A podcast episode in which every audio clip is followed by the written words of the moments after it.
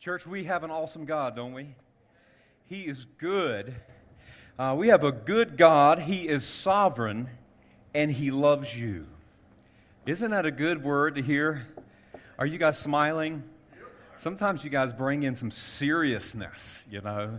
Uh, and though we have to get into some seriousness of God's word, but church, you know, I've shared with you how I love stories of missionaries. I love their commitment I love their grit. I love to see their vision, to, to see people come to believe in Jesus Christ, and they were willing to move and travel all around the world to do whatever God led them to do. I love reading stories of people who have done daring things. We kind of talked about that a little bit last week, uh, dangerous things. I also love people who are visionaries uh, you know, people that have awesome ideas that have changed the world as we know it. Inventions and, and just creating things that have changed our world, improved our world for the most part. And Henry Ford was one of those men. Now, raise your hand if you know who Henry Ford is. If you have a Ford, you ought to know um, who Henry Ford is. But if you don't know, Henry Ford was an American industrial, what I would call an industrial visionary, a businessman for the most part, created and innovated the, um, the uh, assembly line to have mass production of vehicles.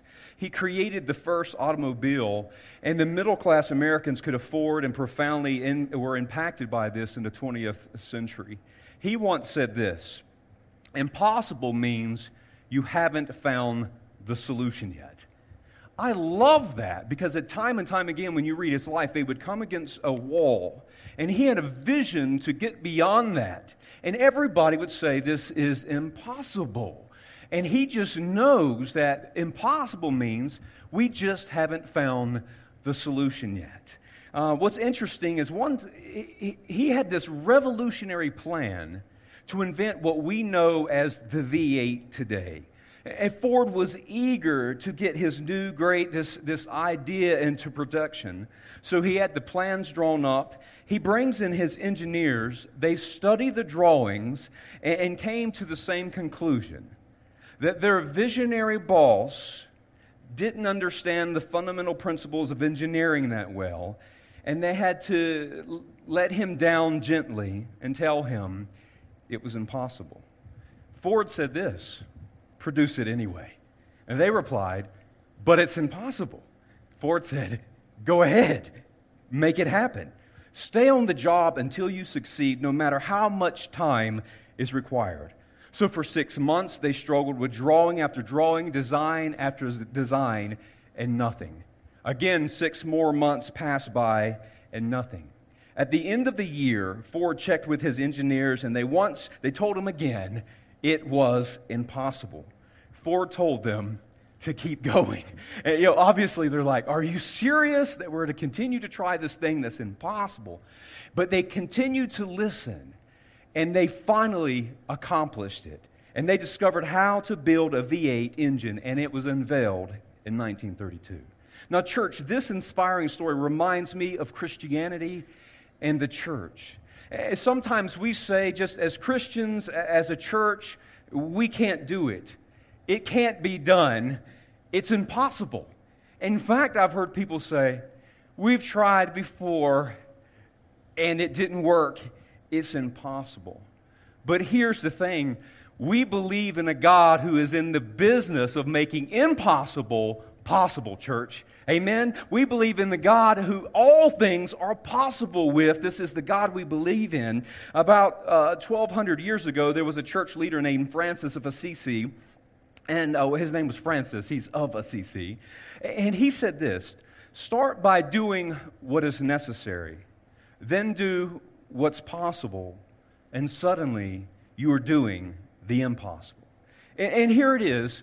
We get up each day if we do what's necessary, if we do what is possible within our means, God will do the impossible in our life. You see, what has happened is we're grasping at impossible first.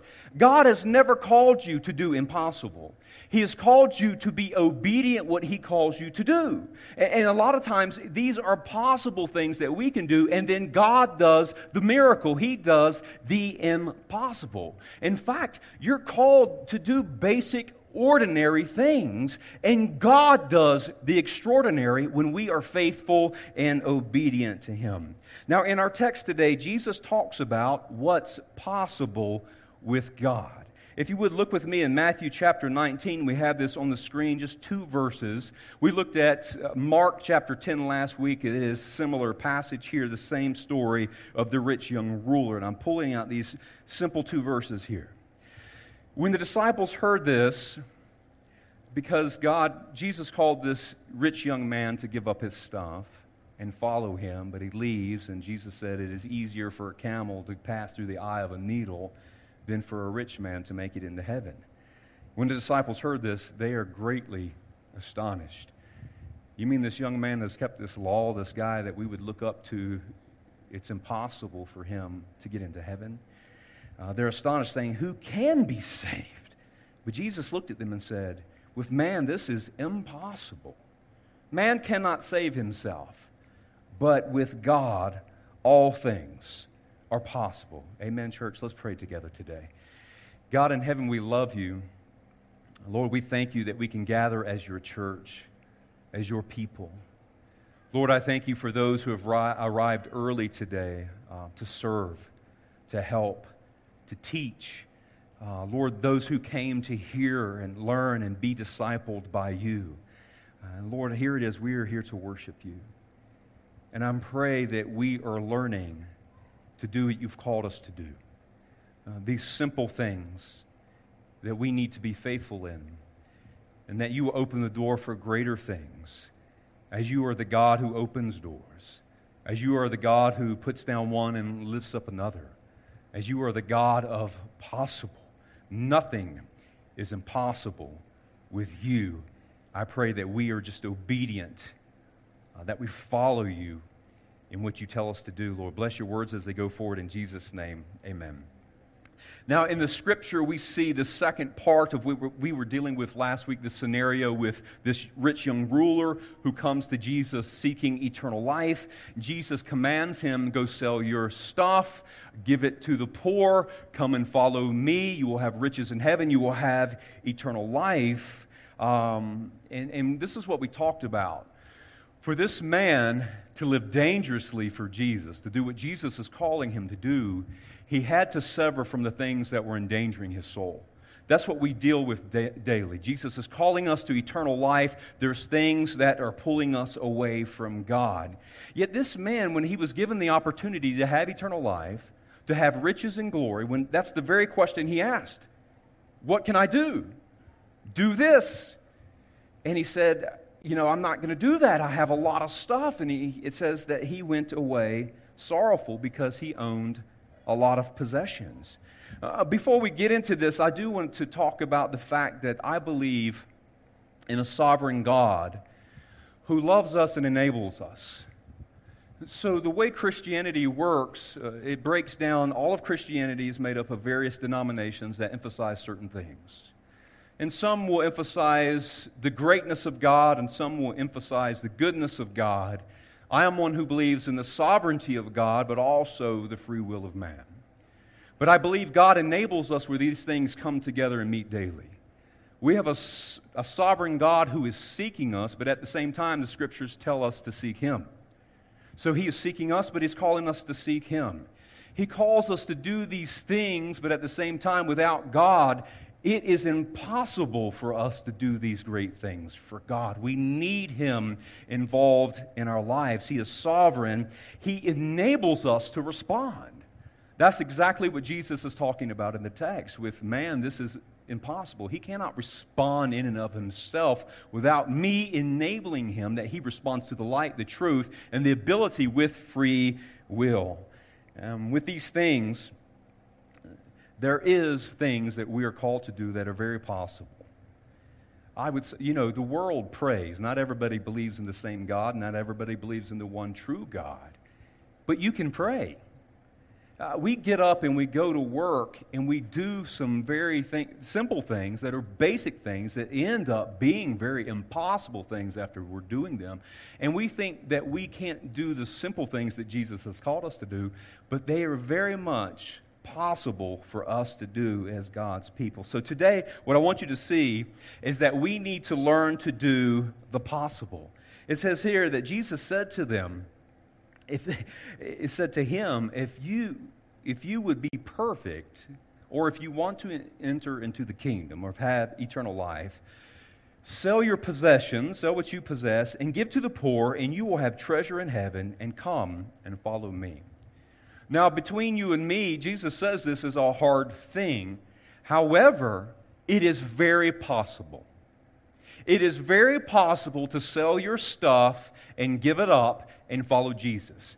There have been thousands of people who have been able to do this. And here it is. If we want to see God do the impossible in our lives, in our church, in our community, we as God's people have to be faithful with what is possible. We, we take the first steps, we do the small things, and God works and moves in those things. Each day, do what's possible, and God will do the impossible. Let's think of some of the things that we have made impossible in our culture. I want you to think about marriage. You look at your parents, you look at your grandparents, and you wonder how they stayed together 50 or 75 years in a marriage. And here it is. We look at the miracle, the impossibility first. But if you ask them, you know, how they did it, they would just tell you they did what was possible. That they did what they were called to do, that there was love and respect in the marriage. That they took it one day at a time. That they didn't give up when there was one little fight. They didn't give up on the 80% that is good for the 20% or 10% that is bad uh, they were willing to stay faithful to God for the most part, and they, their marriage. You look at it like, how? 50 years did they do this? I remember when we were coming close to 10 years. I mean, we were at seven, and I remember reading a statistic. The average marriage only lasts nine years these days. I read that over 10 years ago, so it could be either or now. The average marriage lasts nine years. And it makes it seem like 25 years and 50 years is impossible. My wife and I are coming up in two years on 25 years. How do you do that? Uh, thank you. we need it, please. um, but the thing is, is you do the possible, and God does the impossible as He's working in and through your life. Um, retirement. I, I, I look at people, I was like, how are you able to retire? I'm meaning people that say they retired early. And I was like, can you do that? I want to sign up for that package. Uh, I remember watching a commercial years ago with this guy is at graduation, and someone comes up to him and says, What do you plan to do with your future? And he says, I've reviewed all of my options. He rips off his, his cap and gown, and he's got this retirement clothes on. He says, I just decided to go ahead and retire. You know, that I've searched my options. I was like, Can we go ahead and retire? It is possible to turn off your phone before you come to church. It's not, it's not impossible. Um, but here it is. In our culture, uh, you know, we, we were like, is retirement out of our grasp? And today, everyone wants the brand new car first. They want the large home, um, they, they're, but they're not even putting money away in their 401k, And if you have a 401k. And here it is. Are you preparing? Are you doing the small things along the way, doing the possible? And I look back at our, you know, of people that have been faithful over the years, um, that and how what they did and that they were able to retire because they took a little portion each month or each week and set it aside. It's basically the principle of what Joseph did to rescue all of Egypt. They set aside a small percent and it added up over time if you're not touching it. Um, and today, here it is churches are here because people did the possible. Uh, they set aside money, 10% of your income. If you have never tithed before, and the pastor preaches on tithes and offerings, and you look at your income the way it is now and where all your money goes, that looks impossible, doesn't it? The math, you're like, how is this going to work? This is what's going out. But if we are obedient in what is possible, that you get together, you look at your finances, uh, that you create, you, you, you can do a spreadsheet and show what's going out, what's coming in, and you look and you will find out you're doing a lot of things you shouldn't be doing with your finances. And you cut those things away and you realize before long it is possible to give 10% to God. And then He does the impossible, the thing you thought you weren't going to be able to do. How are we going to pay the bills? How are we going to take care of all these things? And a lot of times you realize that you were just, you know, spending money where you shouldn't, and then God blesses you in those things. By the way, just so you know, we have this thing in our culture in Christianity, Protestant Christianity, where we are against um, what we would call, you know, this faith uh, prosperity gospel. There is prosperity in following Jesus. Just so you know, if you're obedient with your money, there is some prosperity with that. If you're doing the small things that Jesus has called you to do, the possible things, God does some radically impossible things in your life. Whole ministries have grown from people who did the possible with giving to God uh, the tenth, and He did the providing, and the impossible happens. And this, there's something that God gave me, and I've shared it on Facebook. There's a diagram here. I want you to see it. I came across this a few years ago, and I want to share it with you today. Ten things that take zero talent. People have made in our culture showing up to work on time impossible. It doesn't matter if you set somebody at 7, 8, 9, 10, 11. It is a character issue if they can't show up on time to whatever it may be. But look here, these are doable things that it doesn't take any talent to do. The first thing, being on time. Uh, we're in a culture where people make it like it's impossible. Here it is. Where I'm from, we had to commute everywhere. Everywhere was 20 to 30 minutes away. If you're late in Casper when everything's 10 minutes away, there might be a character problem if you're showing up late all the time. Second thing I want you to see takes zero talent. Making an effort. You don't have to have any kind of talent to make an effort, to show up on time, make an effort, and do a job. Being high energy. I'm so tired. You're tired because you stayed out late last night. You went to bed late, you're tired, but you can have the energy without talent to do your job. Having a positive attitude. Now, this, I almost want to say this is impossible in our culture. Um, it, it takes zero talent to have a positive attitude. A lot of people are hard workers. They'll show up on time, but they bring this negative vibe when they walk into the room. Everybody's like, oh, what happened in here? And they walk out, it gets better again. But you can bring a positive attitude, and it doesn't take a lot of talent to do that. Being passionate about something, a cause, what God is calling us to do. Church and Christianity takes zero talent. Six, using good body language. Uh, that you can, this is what they were teaching Savannah in uh, a little elementary school when we lived in Kentucky. They were teaching young people to stop looking at this all the time to actually look people in the face and shake their hand. It's not impossible to have good body language, to look at instead of go, oh, hey, you know, uh, you can actually look, hey, man, it is good to see you. High five, shake a hand. You can have good body language without talent. Um, being coachable. One of the greatest challenges in our culture is that people think they know it all. I come up here, I was told a long time ago, you're going to preach to people that are much smarter than you. And I was like, I'm not a smart man, but I will do my best. Um, and here it is we have to be teachable, that you're willing to learn. I ask people weird questions, and, and I'm, I'm specific. How do you do that? What do you do? I want to know how to do these things. That you should have people in your life that you're willing to learn from, that you're teachable, that you're learnable, that you are coachable. Um, doing a little extra and this will pay off. In a culture where people show up late, don't want to do their job, and still have all the package and, and, and paid time leave, do a little extra that makes you stand out. One of my daughters was invited to be part of some kind of leadership program at college.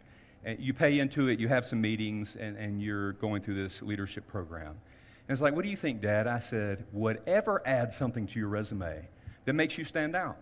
If somebody's looking at a resume and everything's the same except you have some leadership skills, boom, you're getting the job. Do a little bit extra that makes you stand out, that says, hey, I'm in this thing. I want to be here. I want to be a part of this. It doesn't take a lot of talent to do a little extra. Being prepared, uh, showing up on time, being prepared, being ready to do what you're called to do. I remember hearing about a Sunday school teacher years ago that died on his knees praying for his Sunday school class. And I was like, that is awesome.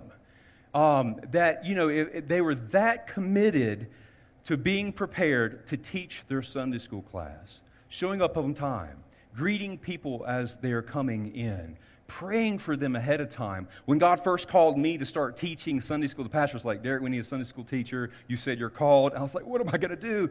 And I, I just started studying.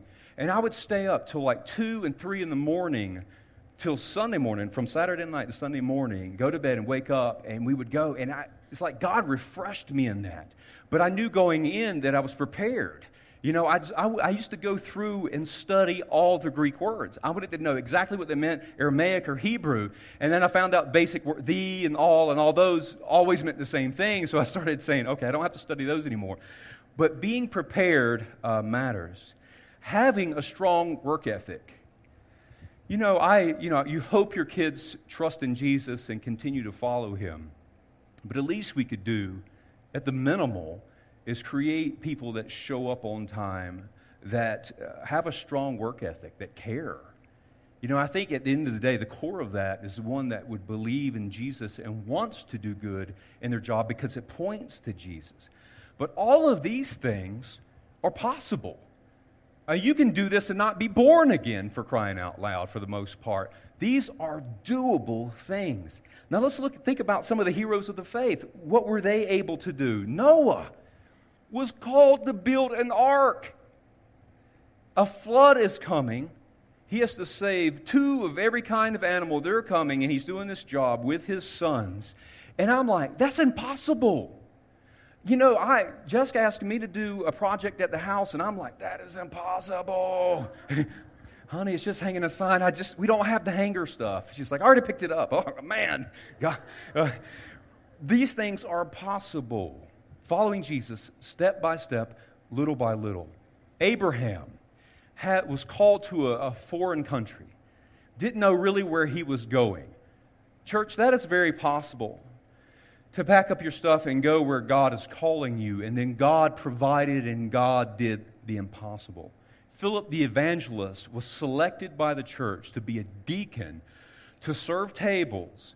God moves it, he does the basic serving keeping up with money, serving tables, helping people, feeding the poor. God moves in his life and does impossible. He's called and shares the gospel in Samaria, and a revival breaks out, and people are saved. Just doing the small things he could do. The Apostle Paul says yes. He encounters Jesus Christ. He, he goes away uh, to Arabia and studies the Word of God, comes back. He's actually doing basic things in the church at first.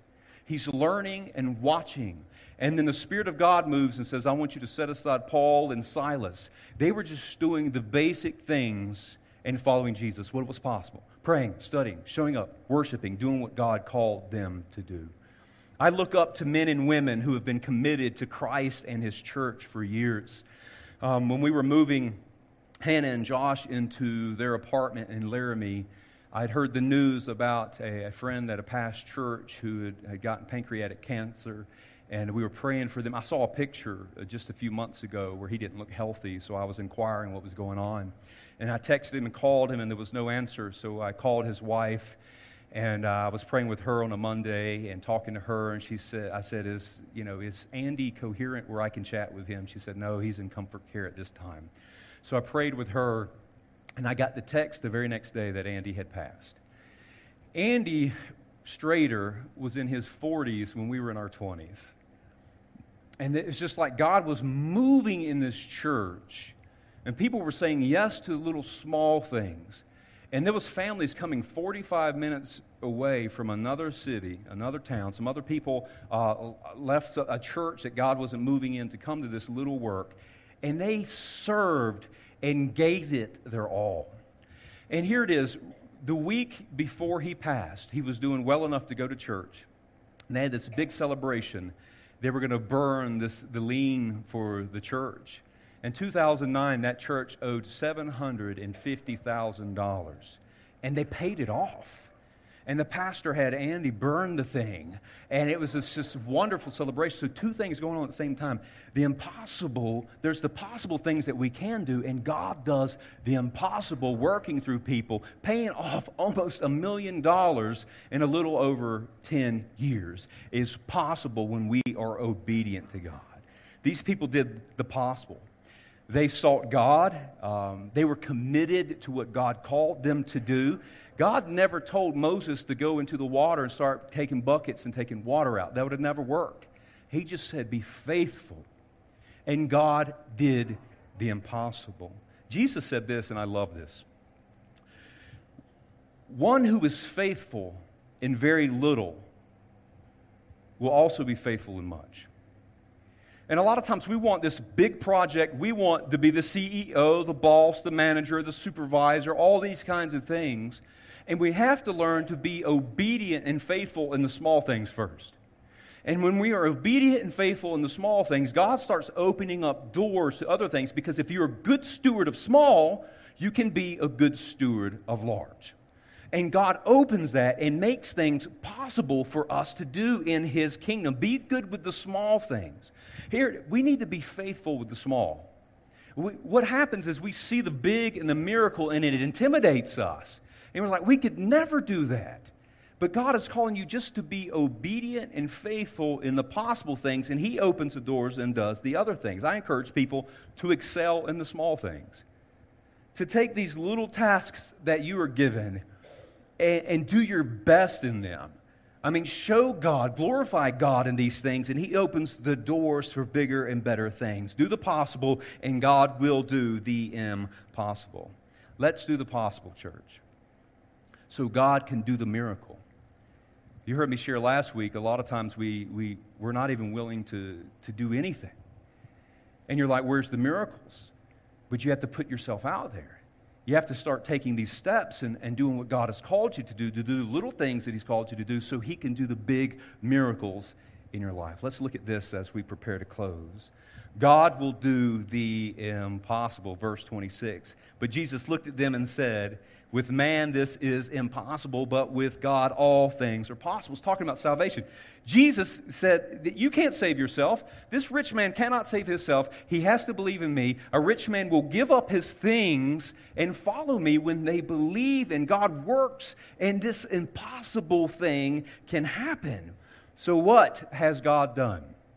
He has done impossible things for Christian ministries in missionaries' lives, in Christians' lives, opening up doors of possibility, doing things that we never thought would happen, and God does it. He does the impossible.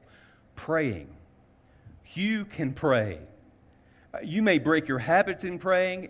Uh, I'm not sure how long you pray, but I guarantee you, you can pray a prayer. And you can challenge yourself in praying longer prayers. You cannot save your loved ones, but you can pray for them to be saved.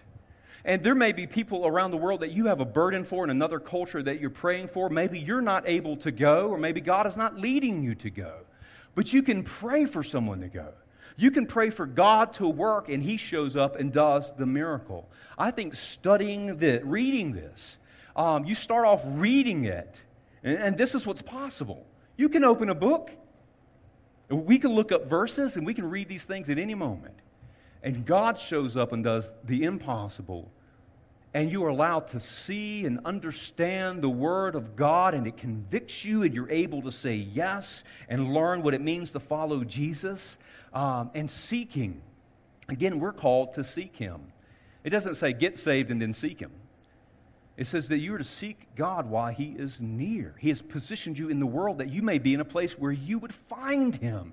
And then you find out that God is actually coming after you. You did the possible, then He did the impossible, and you are saved by faith or by grace through faith. God does the impossible. For the most part, God is calling us, for the most part, to show up first. And we, our culture is moving away from doing the simple things. We've made the simple things hard. Again, our culture, struggling just to show up on time to a job, struggling to be invested in the things that God is calling us to do, the small tasks, so He can move. But He's calling us to be obedient in the simple things, so He can work mightily based on our faith and obedience and trying to do what He's called us to do. Now, what has happened is we have taken the impossible part and we've tried to place that on our shoulders. And every time we do that, we fold under that. I cannot do what God has called me to do. God had, I just had to be obedient and say yes, and He does the miracle. He does the impossible. We just have to say yes by faith and being obedient and showing up. Again, as we're closing, I'm going to ask Jay to come. I, have, I love missionaries. I love reading about missionaries. I read uh, earlier this year about C.T. Studd, who was a missionary to Africa, untouched areas of the gospel. Uh, all kinds of men and women who've trusted in Jesus Christ. Now, raise your hand if you've ever heard of William Carey. All right. I love it when three people were on board with what I'm talking about. Uh, but we have it on the screen in case you don't know who he was. Now, William Carey lived in the 1700s during a time where they didn't have uh, photography, and they would actually draw pictures. This picture was drawn of him later in life. He grew up very extremely poor in England. His parents were uh, weavers, and he helped weave things. And over time, his dad got a better job as a secretary at a, at a church, and he was able to be a teacher in the school program. And his family kind of upgraded some. They went from living in this rundown home as weavers and able to put food on the table. And God puts this spirit in William to learn. The greatest education he ever had was middle school. But he taught himself at the age of 12, taught himself Latin. Over time, he would teach himself French, he would teach himself Hebrew, and all kinds of languages. God continues to move in his life. He ends up becoming a shoemaker. He's making shoes. He learns a trade. He's making more money, doing well. He's being a pastor, struggling through these things. But God placed a burden on William Carey's heart to win people in other countries that do not know Jesus Christ. Now, during this time in England, they were very highly influenced by Calvinism. And they would say if God wanted the heathen saved, he would save them. And his argument was the way God saves people is he sends people to share the gospel. So he's going up against some resistance and he creates this missionary society. He writes a book about foreign missions, and this movement starts to happen. And this missionary society decides to send two missionaries to India. And it is William Carey and Dr. Thomas. And they go, they, they don't know how they're going to pay for it. God provides every step of the way. They go through challenge and trial. People are dying. It took six years before they got their first official convert. But he was faithful in the small things. At one point, he cleared some land that he could provide for his family to plant and grow vegetables. He built a hut for his family to live in in India. And then God showed up. He gets a letter that says he need, they need workers to uh, be managers at this indigo, this coloring factory where they produced indigo, indigo. It was a great thing during this time. And uh, God is moving, providing it, gives him more time to share the gospel, and he starts translating. He learned the Indian language. Uh, he starts translating the Bible into Sanskrit. God provides, they buy a printing press, they start producing Bibles in the language of the Indian people. He, he um, translates the Bible in six different languages during his lifetime. Uh, they're sending out tracts. God is blessing. He becomes a professor at a school. A young man who didn't even have, or a man that didn't even have a beyond middle school uh, education, formal education that is, but teaching himself. He starts a Christian college to educate the people of India.